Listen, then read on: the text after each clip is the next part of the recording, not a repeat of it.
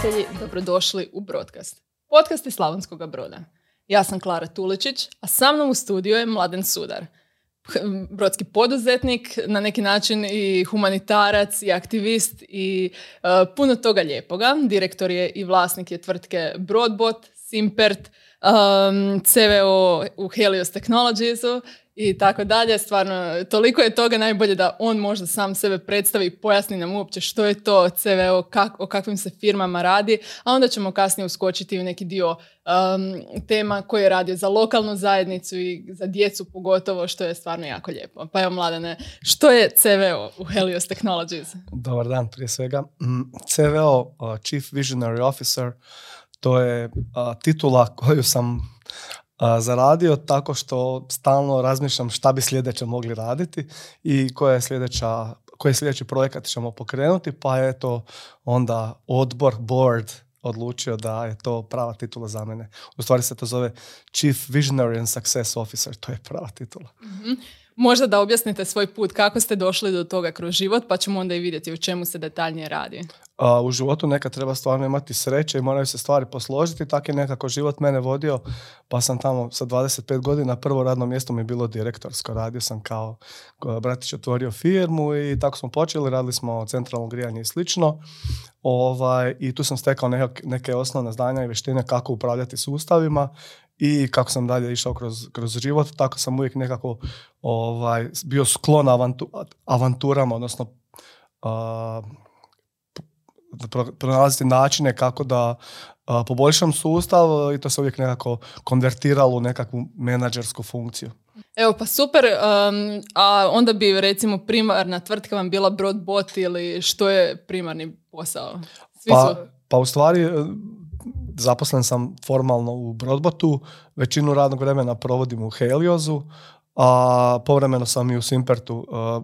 To je, mi smo to u stvari u sklopu Connect IT-a koji je isto također jedan vrlo važan entitet u mom životu, udruga je Connect IT koje sam predsjednik, na neki način okuplja sve te tvrtke kao u jednom coworking space-u i jako puno je preklapanja između tih svih sustava, tako da sam ja u stvari svakodnevno u svim tim sustavima. A čime se koja tvrtka bavi pa da vidimo ono holistički e, koja je to srž?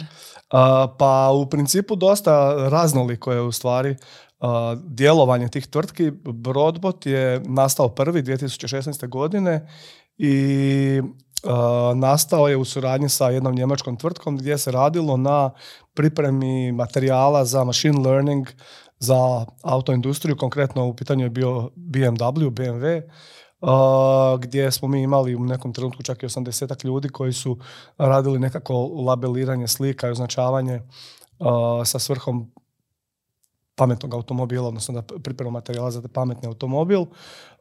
I dalje smo nastavili u tom nekakvom smjeru, samo smo prešli iz ovog tog labeliranja, označavanja slika, otišli smo u proizvodnju sintetičkih podataka. da. Da, po, ponavljam opet, ovo sam rekla i kad je Roko, ako je slučajno nešto ne razumijete o čemu se radi, sve u redu, nije ne razumijem, e, ovo je super priča i Mladen stvarno ima toliko toga za ispričati, pa ono, stick with us. Pa mislim da svi u stvari su se na neki način već susreli sa sintetičkim podacima, to su podaci koji u stvari uh, uh, su preslika stvarnog svijeta u, u digitalni svijet. Na primjer, Ovaj prvi dio koji smo radili, označavanje slika, on, on se svodi na snimanje kamerom i potom uh, označavanje uh, tih frejmova, odnosno pojedinih slika u videu, a mi u stvari sada radimo digitalni svijet. Znači sve što se pojavljuje na sceni je u stvari digitalno. Od ljudi, pišaka, biciklista, automobila, zgrada, drveća pasa, opušaka, kanti za smeće, sve je to ovaj, digitalno i na taj način kad se proizvode ti podaci, onda se može raditi jako puno varijacija na temu. Znači možemo se dodati uh, umjetno snijeg, kiša, vjetar, različiti odrazi, e, oblaci, tako. Dobro, sada možda e, razumijem u kojem smjeru idete, ali samo ću provjeriti nešto iz svog iskustva. Vidjela sam e, koncept za onaj uh, samovozeći self-driving car i znači ima kameru i upravo to kada se vozi prikazuje se ono koliko do pješaka, kada odnosno kada će stati i tako dalje. Je li to neki taj koncept možda? Da, da to se upravo, upravo se radi o tome, znači to je computer vision, međutim tu se, tu se radi također i ostali senzori, radar, radar i lidar koji su stvari dio da nekakvog paketa opreme koje je svaki taj samo, samovozni ili samohodni ili ne znam nekako se to ne kaže. Ne znam nije na hrvatskom. autonomus automobil e, ima gdje se znači zbir tih podataka obrađuje u, za vrijeme vožnje jako brzo i na taj način automobil prosuđuje da li je ne znam kad pješak skrene glavom u lijevo, da li je njegova namjera zaista skrenuti u lijevo ili je htio pogledati ovaj damu preko puta na druge strani ceste. automobil mora donijeti odluku, jednako kako i mi ljudi donosimo. Mhm. kroz ovaj koncept sintetičkih podataka, jako puno više podataka se može generirati i testirati da automobil ne bi pogriješio. Ili recimo, ako se snima kamerom, jako je teško uhvatiti trenutak kad se dijete otme uh, majci iz ruke i potrče za loptom, mi to možemo sintetički napraviti i tu, tu situaciju iscenirati. Ona se zaista u stvarnom svijetu događa, ali ne baš ono kad mi to trebamo. Tako da je ovaj, to prednost takvog pristupa. slučajno smo upali tamo, nastali smo dalje, pa tako evo. I od, od toga krenuli smo i neke druge stvari raditi, od nekih dijelova CGI-a i slično. Evo, u kojem to kontekstu uh, CGI, odnosno CGI? To više u kontekstu igrice ili ima neka druga primjena koja možda meni nije poznata? Filmovima, ne znam. Pa imamo i nešto radimo od takve produkcije u suradnji sa muzeom Brodskog posavlja radimo, mhm. to je nedavno bilo predstavljanje u stvari, oživljavanje mamuta koji je pronađen na području grada Slavonskog broda, gdje ćemo rekonstruirati život tog mamuta. Neće to biti veliki film, to će biti samo jedan mali ovaj kratki filmić uh, u kojem ćemo prikazati ono što, što je pronađeno i kako to sad izgleda i kako je taj mamut nekada izgledao. Mhm. Od toga pa do ne znam nija raznih drugih uh, oblika vizualizacija koje su više vezane uz nekakav stvarni svijet, kao na primjer ovaj prostor tu gdje stojimo i mhm. slično. Također, evo recimo što se tiče mamuta, ako će biti kratak zapravo video, odnosno prikaz, koliko vama zapravo treba da to se napravi, koliko ljudi se treba posvetiti tom projektu? pa to zna biti poprilično zahtjevan projekat. mislim da smo ovdje rekli da će biti nekih tisuću sati za tih možda dvije minute ovaj, ili dvije i pol minute, ne znam koliko će na kraju ispasti, jer e, tu je jako puno e, događaja na sceni, tu se rade, ne znam, ja, dlake, e, vlati trave i razne, razne druge stvari koje značajno utječu na, pa zvuk koji to se skupa prati, tako da je to onako jedan vrlo, vrlo zanimljiv projekat. Nas jako veseli, naš, moji kolege jako vole raditi na tome ovaj, i koliko god on bio zahtjevan, u stvari je veselje za cijelu ekipu. mm Tu imate onda i ekipu koja se bavi znači zvukom kao nekakav sound design, uh, ko se radi, ne znam, modele, neko radi, neko radi detalje, neko boje i tako dalje ili imate tim koji je onako stvarno, kako bi se reklo, svestran pa može jedna osoba više toga odraditi ili? Pa imamo specijaliste, ali oni, međusobno moja ekipa zaista je talentirana za sva područja, ali neki su jači u nekima pa se onda raspodjelimo tako da se svako pozabavi onim dijelom gdje, gdje mu najbolje ide. Super. I kako onda Connect IT sada sva ta područja uh, obuhvaća? Znam da kroz Connect IT stvarno ima puno projekata, ima i konferencija, pa možda da se dotaknemo toga. Pa Connect IT od svojih početaka tamo negdje 2015. godine na ovamo je potpomogao, potpomogao pa ja mislim barem 40 tvrtke koje su se otvorile u, od, od, tada na ovamo i koje zapošljavaju nekih stotinjak, 150 ljudi, ovaj, gdje su ti ljudi prošli ili kroz naše sustave, naše tvrtke ili kroz neke druge gdje smo mi pomogli da se i samostale malo ih ohrabrili nekada, a, pružili im informacije koje su im bile potrebne da, da pokrenu svoj biznis. Uglavnom, to je nekako i, i smisao i svrha originalna Connect IT. Malo sam ja tu svrhu narušio i preusmjereno ono što je meni bilo interesantno, a to je bilo ovaj rad sa djecom i ja to zovem Connect IT Akademija, ovaj, jer je to meni bliže. mm Hoćete malo više objasniti o čemu se radi?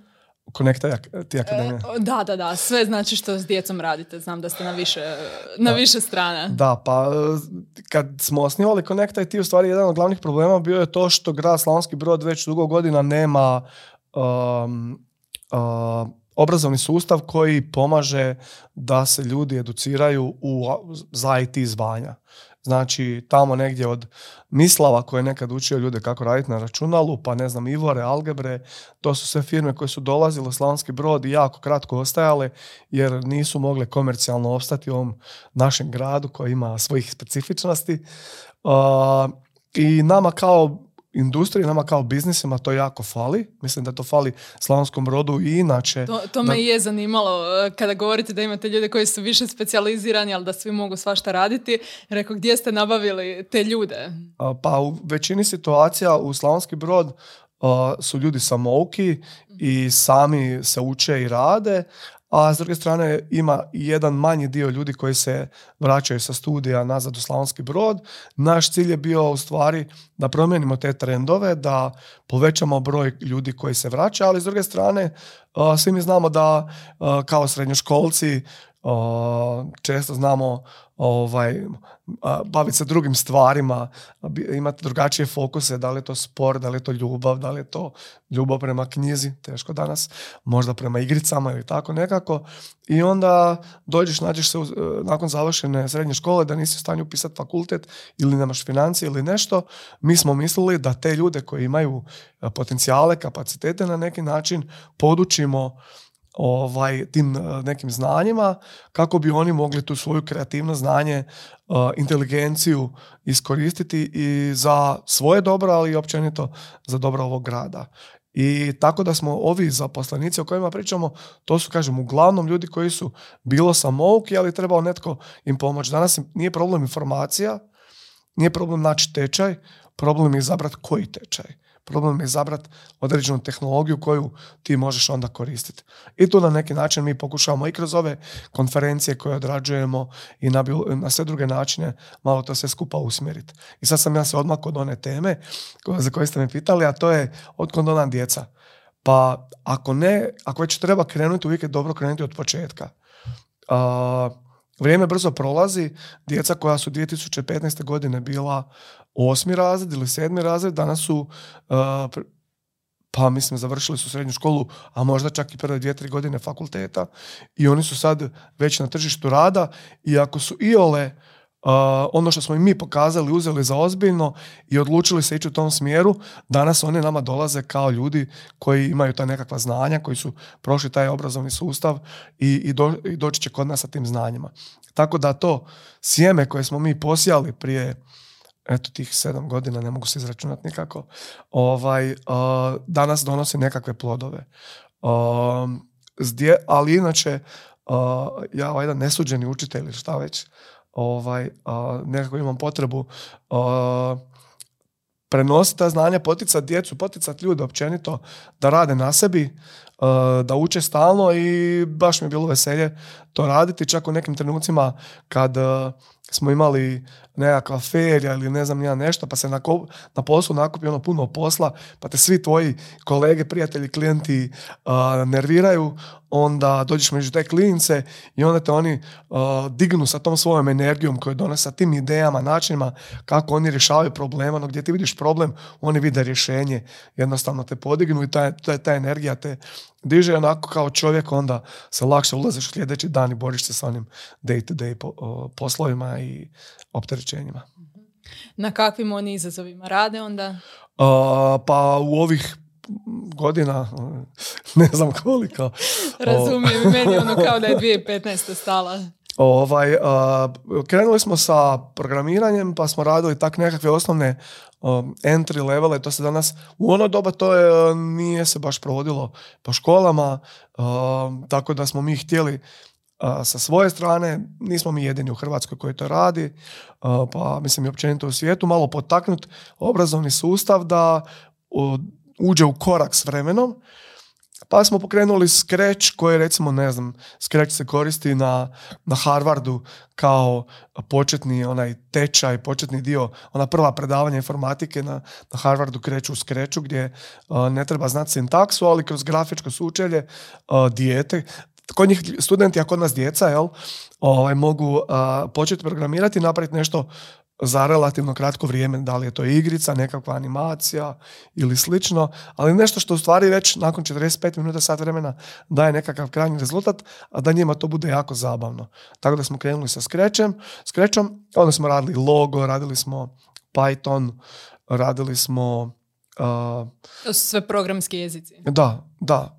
Da, mislim da. Sve u redu, nego, ako neko možda nije siguran o čemu se radi, to su programski jezici u kojima se ono gradi, gradi nešto, recimo to tako. Da, ovaj, a ono gdje smo dosta također bili angažirani, o, to je robotika, odnosno sudjelujemo konstantno i jedni smo odnositelja i partnera uh, Creation Makersa, odnosno udruge IRIM iz Zagreba, koja je taj projekt Creation Maker se zaista razvila na veliku razinu i zaista napravila veliki utjecaj na društvo, da se društvo malo pokrene, da obrazovni sustav malo se trzne i da zaista uđe, kako sam rekao, u korak s vremenom ovaj, i da prati te trendove, jer uh, mislim, djeca moraju na taj način razmišljati. Čak što više djeca već danas, njihov način uh, percipiranja svijeta, način kako obrađuju informaciju uh, igrajući te igrice, to je užasno brzo uh, ovaj, oni savladavaju super teške probleme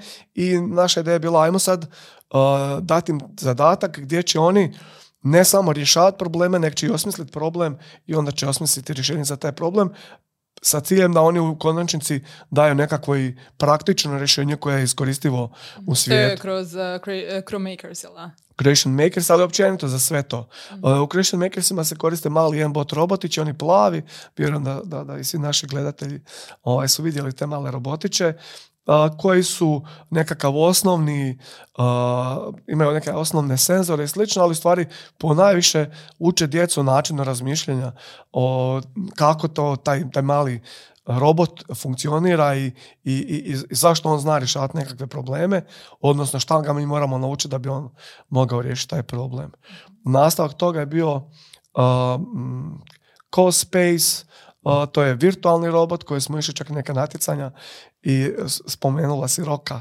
mm Ovaj, sjećam se baš u, u Sinju smo imali natjecanje, to je Hrvatska robotička liga i trebala nam jedna pobjeda protiv outsidera da ovaj, idemo na, na svjetsko natjecanje u Japan, u Tokio. Ko je outsider? ne znam, bila je neka ekipa. Znači, aha, neka ekipa koja nije u vašoj ekipi, ili? Da, da, da, da. Ne, protivnice nekakvi ne znam, Zagreba, nemam pojma. Ovaj, I Uh, mi, robot nam se zaglavio na početku i mi smo izgubili to i nismo otišli u Japan. To je bila, bilo je to poprilično ovaj, tu, tužan ovaj, dan za nas. Iako smo, zabavno je bilo u Sinju tada. Uh, također radimo stalno svih ovih godina First Lego League. First Lego League je također međunarodno natjecanje uh, koje se provodi sa Lego Mindstorm robotima gdje klinci trebaju osmisliti nekakve projekte, dobiju nekakve zadatke koji su uvijek tematski. Ne znam, jedne godine je bilo Animal Friend gdje je mm, na nekakvom polju su rašireni nekakvi legići koje onda treba pomicati, ne znam ja, kad šišmiš padne treba ga podići sa poda i dići ga na nekakvu grančicu nazad. To su stvari jako kompleksni, jako teški zadaci i ja izazivam sve studente strojarskog fakulteta da dođu i da pogledaju šta ti klinci rade i kako izgleda rješavati jedan takav problem koji nije samo programiranje, on je u stvari i senzorika, kako, kako pronaći tog šišmiša na podu, kako ga uh, uhvatit i podići na, ovaj, na, na, tu granu, a da pritom ovaj, se robot ne preokrene, da ne sruši nešto drugo i slično. Tako da je to onako baš jedno jako, jako zanimljivo područje. a gdje i kada mogu studenti onda fakulteta doći i pogledati? Nek nam se samo jave na naše stranice. Ovaj, mi, mi, uh, pa www connect-it.hr, connect-it.hr, isto tako i na našem Facebooku, i na Instagramu. ali tako. svake subote poslije 4 sata popodne a, mi smo tamo ovaj, sa klincima i radimo. A, radimo i drugim danima, ali baš ovo konkretno, znači ovi roboti, to je ovaj, subotom od 4 do 8. A kako recimo roditelji mogu uh, ne nužno motivirati djecu da, da se pridruže, nego i prepoznati da njihova djeca bi uživala u tome, uh, jer vjerojatno to je dosta abstraktno većini roditelja, jel tako? Pretpostavljam. A, pa ono što roditelji trebaju shvatiti je da je dijete koje ima danas 10 godina, da će to dijete izaći u nekakav svijet odraslih. a, danas je 2022. znači 2030. godine.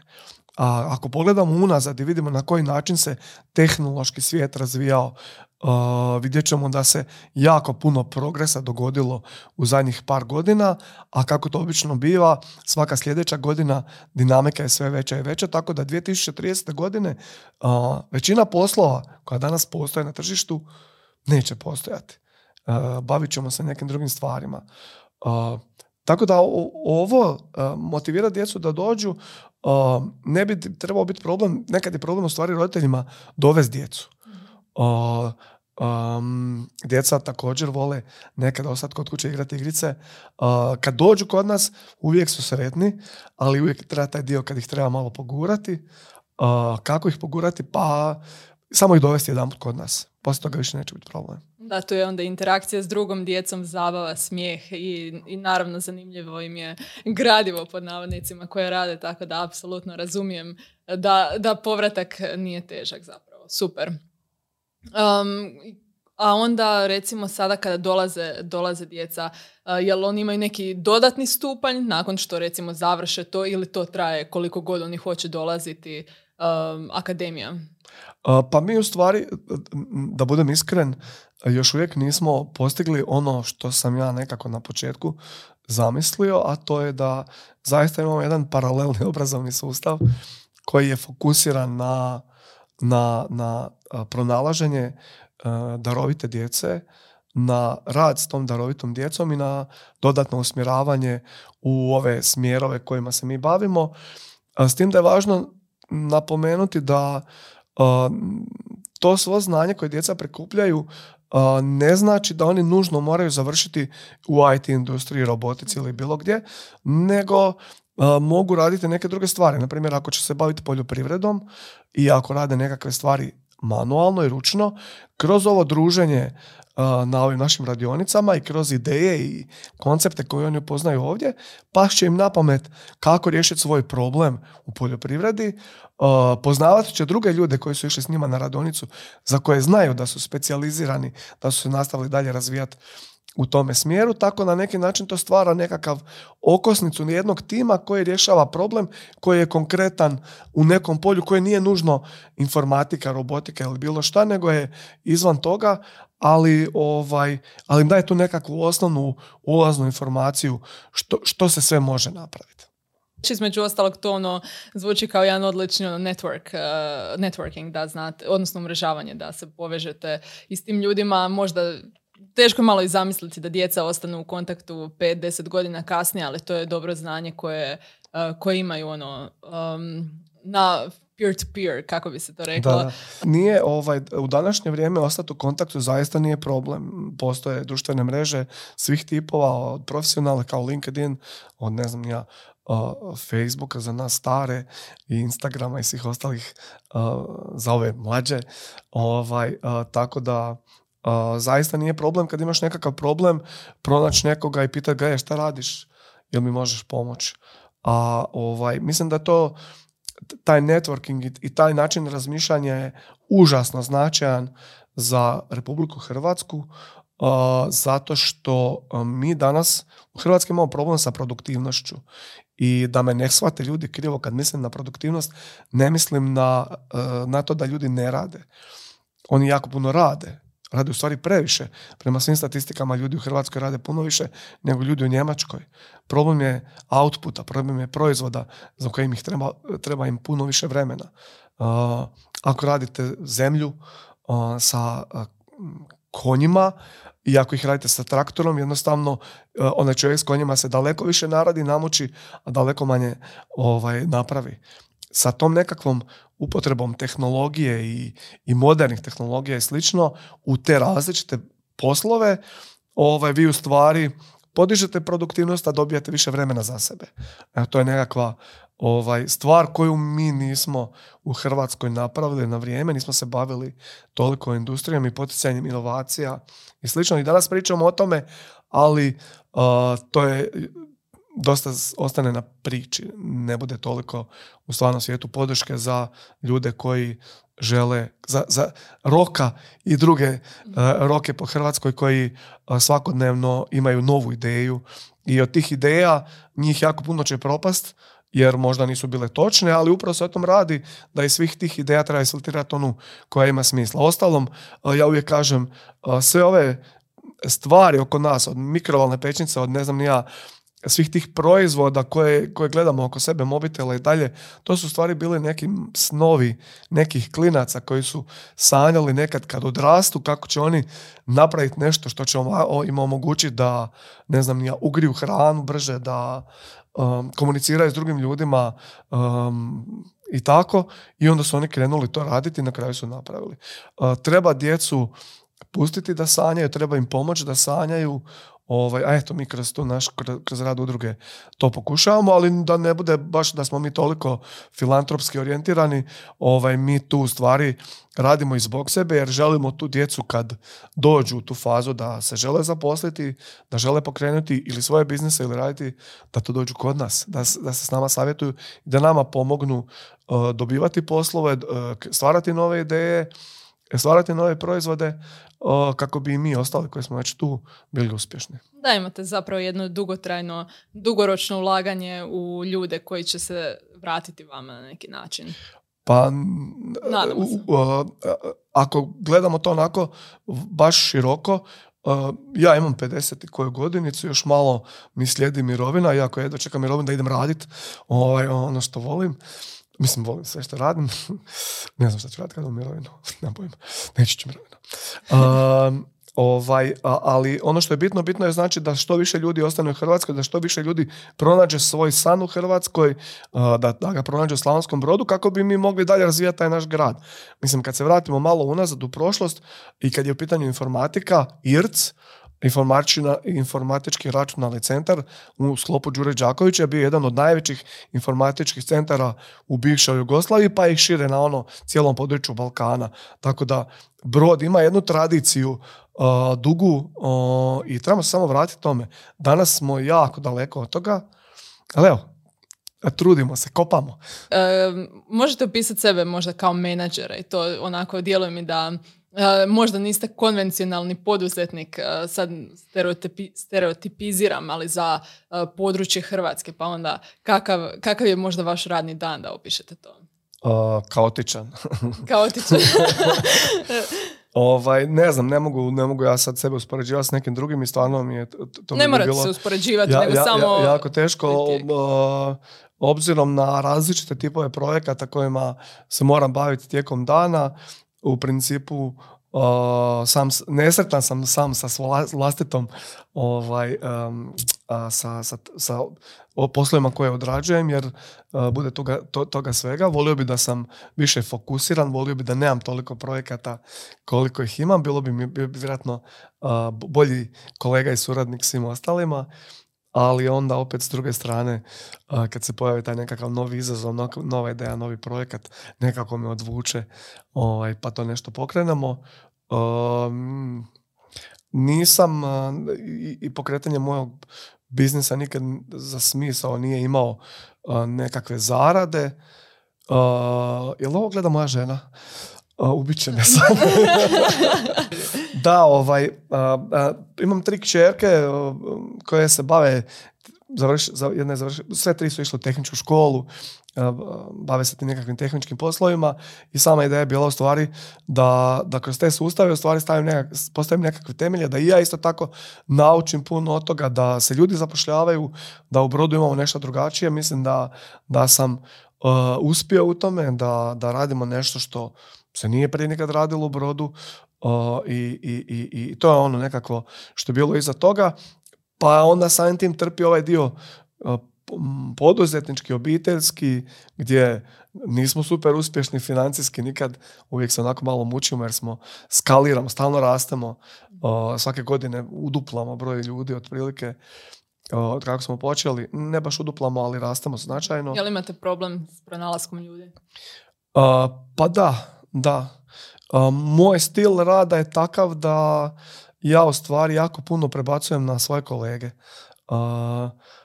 delegiram poslove. Mm. Očekivanje je od svakog kolege u stvari da on samostalno sudjeluje, doprinosi toj tvrci da raste jer ona je tu zbog zaposlenika i ona je tu da njima omogućuje njihov razvoj karijere da rastu, da napreduju, da se osjećaju sretno i zadovoljni, ipak je to uh, praktično trećina dana, odnosno jako puno u životu čovjeka i utječe na sve nas i trebalo biti na neki način zabavno i trebalo bi biti veselo.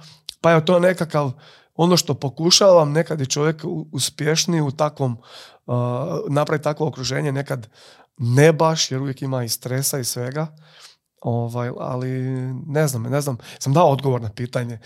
pa dali ste puno odgovora, zapravo ovako razumijem, razumijem što želite reći. I mislim da je jednostavno i takav, takav tijek upravo što ste govorili, tolike protok informacije, toliko je napredo, napretka u tehnologiji, progresa, da, da iskoristim vašu riječ, da jednostavno ni ne može više biti tu neki lagani tempo i e, rokovi su naravno pritišće sa svih strana, isto pretpostavljam ako se radi o velikom broju projekata i tako. Pa,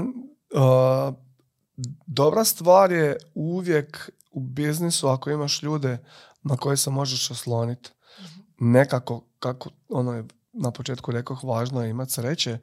Uvijek mi se događalo da se oko mene, oko nas okupe ljudi koji imaju tu neku viziju i želju i volju i, i nisu nisu nužno ono ptice selice danas je sve češća pojava posebno u IT biznisu da, da ljudi ono brzo mijenjaju poslove i odlaze na druga mjesta. Kod nas ljudi u stvari dosta često ostaju ovdje. Mi se trudimo pratiti to da, da im ne pada na pamet da idu dalje.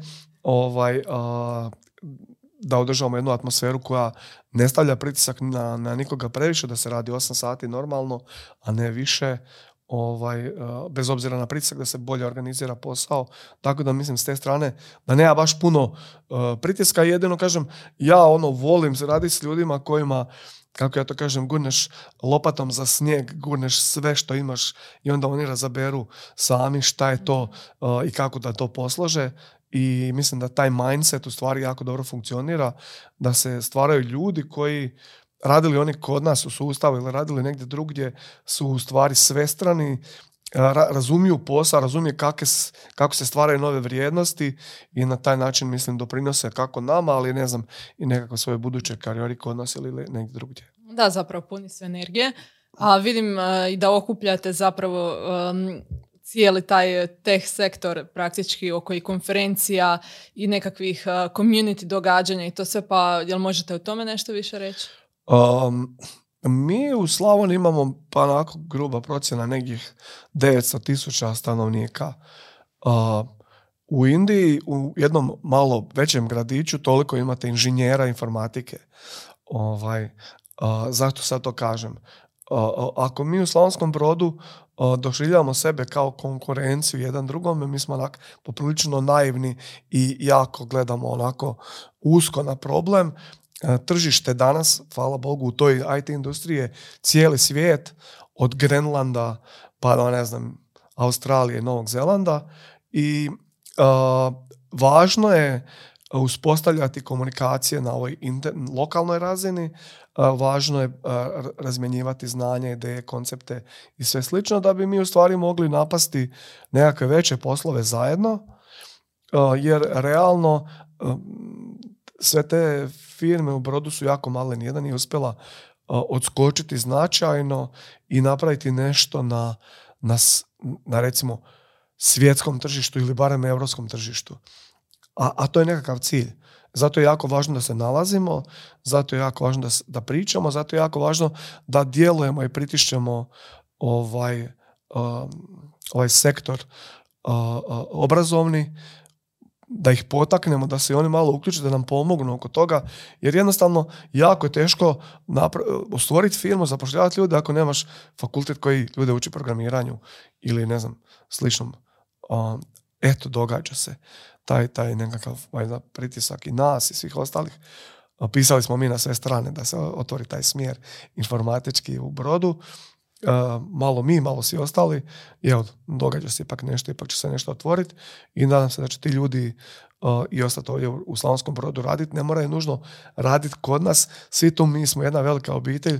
Da, kažem, to je ekosustav za, za onih 900 tisuća inženjera u jednom manjem gradiću Indiji, ne baš manjem, ali dobro, Ovaj, mi svi ovdje smo jedan mali, jako mali sustav i bitno je da, da zajedno surađujemo. Um, a što se tiče kakve su reakcije onda upravo tih, tih ljudi iz industrije, odnosno iz sektora, uh, dok se povezuju kroz konferencije i takva događanja?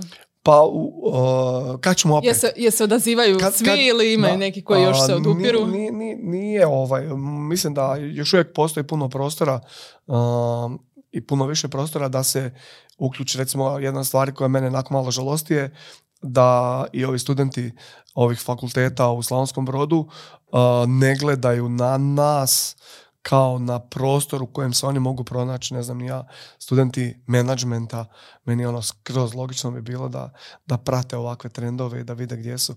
Pričalo se o vrlo zanimljivim stvarima, pričalo se o gaming industriji, kad smo imali ovaj 3D meetup, došao nam je Nanobit, što je onak vrh vrhova u Hrvatskoj. E, što, što ima, kakav 3D meetup? A 3D meetup, to je ovo u sklopu Broteka koje, koje, koje, smo organizirali prošle godine gdje smo, znači gdje nam je fokus u stvari na, na 3D tehnologijama, odnosno na toj nekakvoj i industriji, pa smo između ostalog imali i kažem ovaj kolege iz, iz Nanobita koji su tu i držali radionice i malo predstavili. mm Što je Nanobit možda ako neko ne zna? A, Nanobit je vrhunska tvrtka koja je nedavno preuzeta od strane jedne švedske tvrtke koja se bavi proizvodnjom mobilnih igrica. Mislim da su bili prodani na za nekih milijardu kuna, nemam pojma, tu negdje ali uglavnom jako puno ljudi zapošljavaju, jako su utjecajni i, i, i ono nekakav uzor valjda svima nama u industriji trebaju biti. A osim toga imali smo na tom 3D meetupu, i to je onako jako žalosno kad ljudi ne dođu, Igora Puškarića. A Igor Puškarić je čovjek, umjetnik koji je onako baš jedinstven u tom svijetu, koji na jednom sketch fabu, to je portal na kojem se objavljuju svi radovi i prodaju se svi nekakvi 3D radovi za gaming industriju, za, za sve moguće platforme od AR-a, proširene stvarnosti, virtualne stvarnosti, znači sve se, sve tamo nalazi, to je jedan veliki dućan u kojem se može kupiti sve i njegov model dvije godine stoji na naslovnoj stranici. I vrti se gdje on redovito dobija nagrade uh, ovaj, i kad on govori na tom našem meetupu svoju priču i svoju storiju o tome kako je on počeo to, kako je, uh, što je sve morao naučiti, to je jedna tako inspirirajuća priča da svaki čovjek jednostavno to mora čut. I mi ćemo to reprezirati ja ne znam koliko puta iako Igor sad već mrzi dolaziti i govoriti o toj priči. Ali mislim da je to toliko inspirirajuće da, da, da jedan uh, brođanin u stvari dođe do, do takvih vrhova da bude jedan od vjerojatno svjetskih najboljih korisnika programskog tog paketa ZBrush. To je onako ne znam ja kad sam se upoznao sa Igorom, gledao sam prvo njegove dijela i radove koje on radio na, na, koje stavio tamo na, na, na Sketchfab i ja sam rekao, on je rekao, Bog, ja sam Igor, ja sam rekao, Bog, ja sam mladen, a ti imaš bolestan um. Jer, jer da bi čovjek mogao tako nešto vizualizirati, stvoriti iz ničega, tako nekakve radove koje on stvara, ne znam ko je vidio njegovu a, a, a, rodu tamo koji je instalirao na onaj grb grada Slavonskog broda, virtualno instalirao, to je isto bilo nešto što je fantastično. Znači, čovjek jednostavno ima fantastičan um, fantastične ruke i sve što radi je nevjerojatno i zaista je šteta kad to ljudi brođeni ne prepoznaju. Da, vidim na Instagramu preko broadcasta ga pratim, da stalno otvara neka pisma sa čestitkama, nagradama i tako dalje. Jako lijepo, bravo Igore. Um, znači on je dio te nekakve priče Broteha, uh, odnosno konferencije koju ste, koju ste imali baš, baš u tom području. Što još se događalo u sklopu konferencije? Pa u sklopu te konferencije imali smo jedan dan taj 3D meetup, drugi dan je bio blockchain i teme iz područja uh, blockchaina, ovaj, što je isto tako super zanimljivo, mislim, valjda svi na neki način bi trebali biti pomalo informirani. Imali smo ovdje ključne ljude koji su zaista relevantni na području, mogli su nam donijeti najnovije informacije i zaista je šteta ne posjetiti to, naročito ako netko studira i ne znam ja, te smjerove koji se dotiču toga. A zašto mislite da bi oni trebali posjetiti to? Ovo je kao sales pitch njima sada. da, pa mislim, želite postati nekakav menadžer u sustavu, koji su to poslovi koji se otvaraju ovdje u Hrvatskoj, pa uglavnom najveći pokretači sad pod zadnje su ti IT biznisi, ali nije, nije samo to, nego i vi ako dolazite u jedan sustav koji je poprilično manualan, vi onda kad se predstavljate tom nekakvom poslodavcu, vi u stvari želite pokazati jednu viziju budućeg, buduće tvrtke. Znači kako će ta tvrtka izgledati uz vašu pomoć. Što ćete novo donijeti? Da bi to mogli donijeti, morate se malo informirati. Morate vidjeti šta drugi rade, kako rade. Najjednostavniji način je u stvari da uživo dođeš i da čuješ ljude. Što oni to rade, na koji način rade. I te e, konferencije stvari jako puno pomažu da na brz način barem upoznaš ljude. Da vidiš ko radi. Možeš dobiti možda i priliku za posao na, e, kad se sretneš sa tim. Tamo bude i dosta poduzetnika, da bude, bude ljudi koji ovaj, su vlasnici tvrtki koji u stvari traže ljude, tamo se jako puno networka i priče razgovara i ne znam ni ja, od, evo, prvo mi je pao na pamet taj management uh, kao smjer koji je tu u brodu, onda imamo, ne znam ni ja, učiteljski smjer koji je tu, imamo problemi, generiramo učitelje, ali ti učitelji nemaju kom predavati, mi smo, imamo sve manje manje djece, ali možemo podići kvalitetu tog obrazovanja tako da uvedemo dnevni boravak i da u jednom dijelu tog dnevnog boravka radimo sa djecom i podučavamo ih informatici od nekakvih osnovnih znanja i vještina pa dalje. biti učitelj znači biti ispred svega, bit, bit, voditi ljude, usmjeravati ljude u nove smjerove. Meni je žao kad ti klinci koji tamo idu ne, ne, ne razmišljaju na takav način da pastrojari, mislim, realnost je ta da naša industrija u Slavonskom brodu se svodi uglavnom na nažalost ono sad će me neki vikat na mene, ali na jeftinu radnu snagu, da je, da je naša konkurentnost se bazira na, na, na jeftinijoj radnoj snazi, to nije mjesto na kojem mi želimo biti. Mi želimo biti u stvari tehnološki napredni, želimo, uh, opet ona priča, sa manje energije i sa manje vremena napraviti više posla.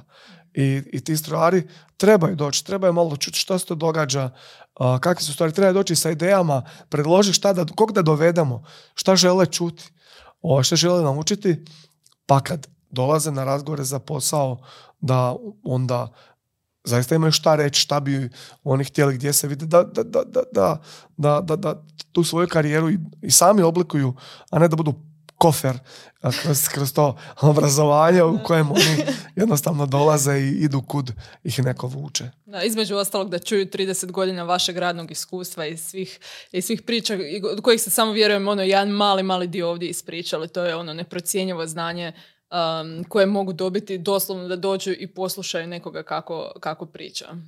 Pa ja sam, ja, sam od onih što zaista vjeruju u, u, u cjeloživotno obrazovanje. Ja sam evo prošle godine završio tečaj za uh, voditelja uh, europskih projekata.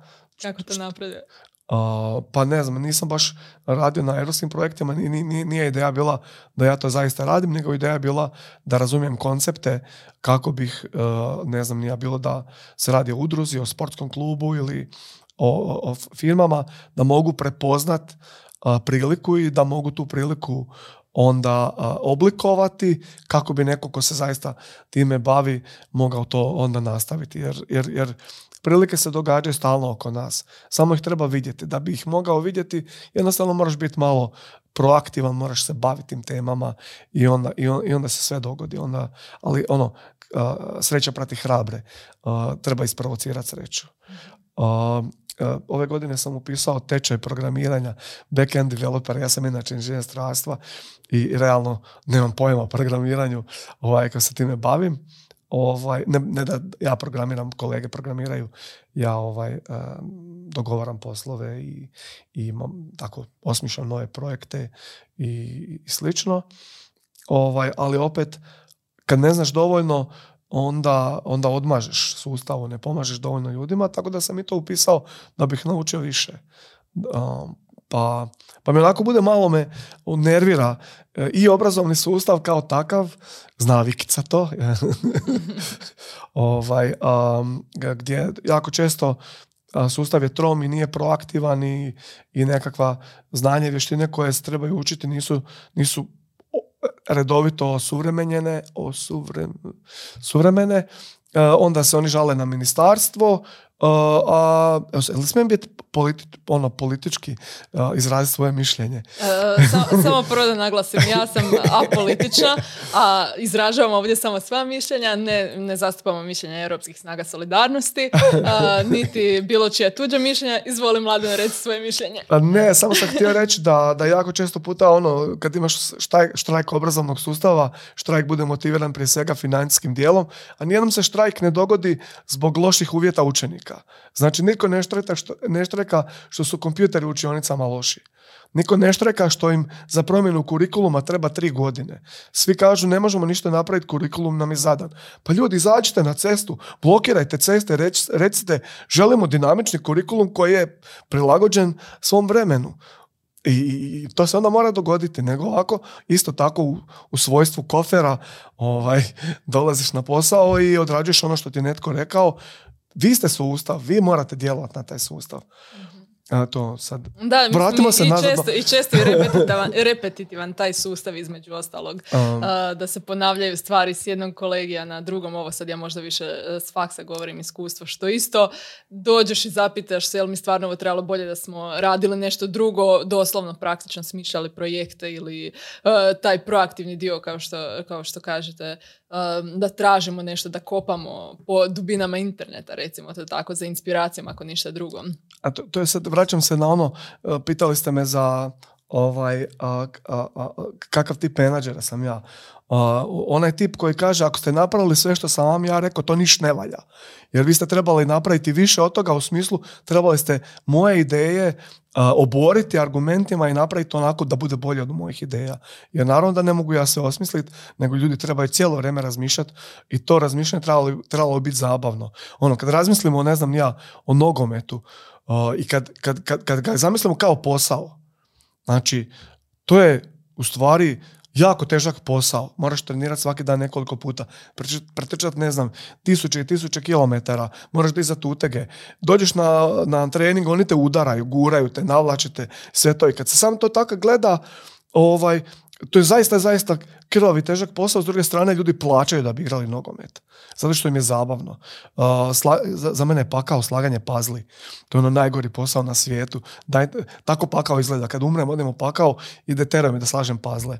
Ovaj, uh, neko uživa u tome bit je svoje posao i svoje radno mjesto oblikovati da radiš ono što voliš. Znači, ako ne voliš slagati pazle, nemoj raditi na tom poslu, radi nešto drugo što te zanima, što voliš.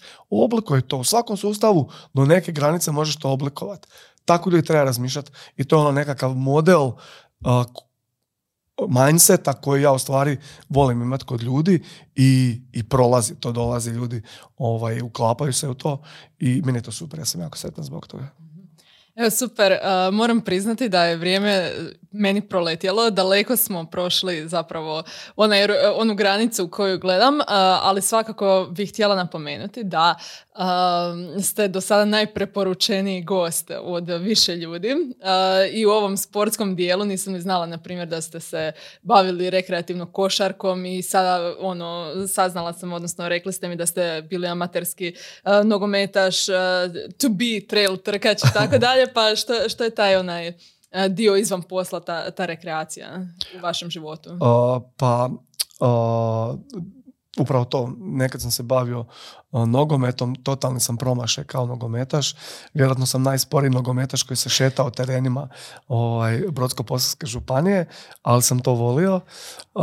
košarka, naravno ovaj, ova moja brzina je bila vrlo ovaj, dolazila do, i visina do izražaja u košarci, tako da sam bio loši košarkaš pod zadnje sam počeo trčat, ove trailove, to mi je fantastično, jer za neko ko je kao ja i koji u stvari u svakom trenutku ima 3-4 ideje šta bi ja mogao sljedeće, ovaj, zato volim pričati sa Rokom.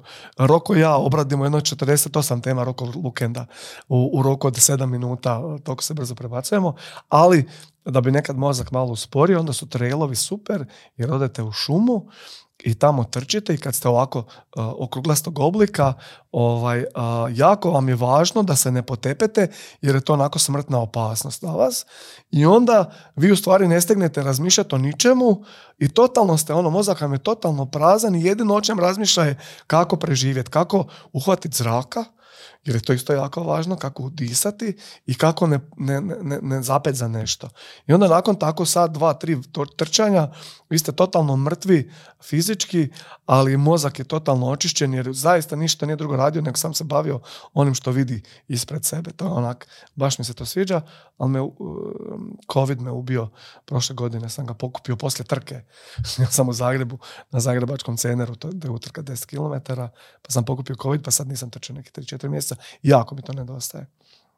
A, da, ono što sam, ono kad smo prije pričali prije ovog razgovora, Um, moja djeca su sportaši, imam tri kćerke, jako sam ponosan na njih. Jedna od najstarijih kćer je bila sportaš, sad je umjetnik. Um, ona se bavi crtanjem i studira u algebri 3D oblikovanje.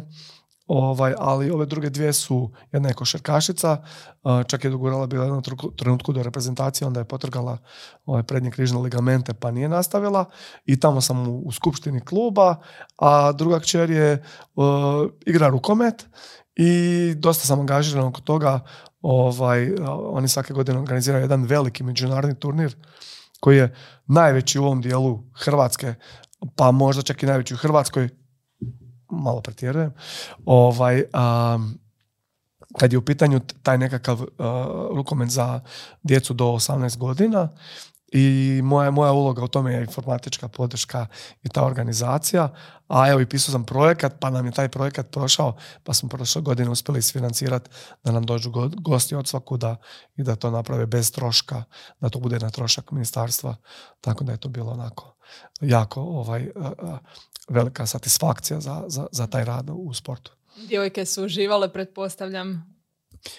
pa ovaj, ima jedna večer ne smijemo o njoj puno pričati jer je COVID i tad bio aha, ovaj, aha, dobro, dobro. Su Koliko se, svi su se okupili vani poslije tih utakmica, bilo ih je prepuno klinaca iz, iz Bosne, iz ne znam ja, Zagreba, Rijeke, iz uh, cijele Hrvatske i tamo su svirali i plesali i bilo je urnebesno i zaista onako nekako veliko zadovoljstvo uh, bilo vidjeti te klince okupljene na jednom mjestu uh, i nadamo se da će i ovih godina ako sljedeći koji dolaze kad ne bude covid dolaze nam i ovi drugi standardni gosti iz Srbije, iz Mađarske, iz Slovenije ovaj, gdje to bude zaista zabavno a i mislim da je sport u životu svakog djeteta, to je sad ono, obraćam se roditeljima, ovaj, sport u životu svakog djeteta je užasno značajan, donosi djetetu jako puno i, i na, na polju samopouzdanja,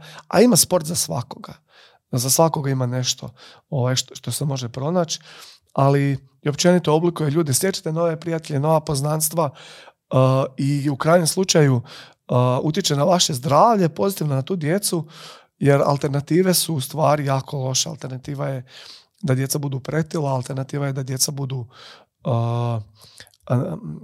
socijalno isključena i, i to je nešto što kao roditelj uh, ćete napraviti jako veliku grešku ako dijete ostajete tako kasnije u kasnijim godinama kad postaje odrastao čovjek, ljudi se jako muče. Kao poslodavac ovaj, uh, odradio sam na tisuće intervjua i, i valjda cilj svakog roditelja bi trebao biti da kad dijete, dođe na nekakav intervju za posao da ima i samopouzdanje i nekakav svoj vlastiti šarm i karizmu, a sve to jako puno dolazi kroz to bavljenje sportom ili robotikom, na primjer. ono, ono što sad nema veze uopće s ničim, ali onako često puta kažem, od svih obrazovanja koje u životu dobijemo, ono najbitnije ne dobijemo, a to je kako biti roditelj. Kako ovaj, odgajati dijete. I jako puta smo skloni, jako često smo skloni u stvari improvizirati, uz, ono, autore redovito održavamo, ne znam, prolazimo i sami kroz različite školovanja, idemo na edukacije, učimo na poslu, što nešto radimo jako malo učimo o tome kako odgojiti vlastito dijete, gdje mu stvari činimo štetu ako ga previše se brinemo o njemu i gdje ga činimo što se premalo brinemo o njemu. Treba naći taj balans, to je nešto što je jako važno. Kroz ovaj rad u, u, u, udrugama, kroz rad u, kroz nekako volontiranje, kroz sport, u stvari djeca dolaze izvan kuće i dolaze na teren gdje je netko drugi koji im uh, u, njih utječe na njih i daje im taj nekakav drugačiji pristup gdje oni shvate onda kako život se može izgledati mimo ono kod kuće što nauče. Super, hvala ti Mladen. Jel bi možda još nešto dodao za kraj ako imaš kakav savjet? Ne. ne. Dobro, onda ćemo ovdje završiti. Hvala vam lijepa, dragi prijatelji. Uh, vidimo se, čujemo se sljedeći utorak i hvala tebi, Mladene. Bog.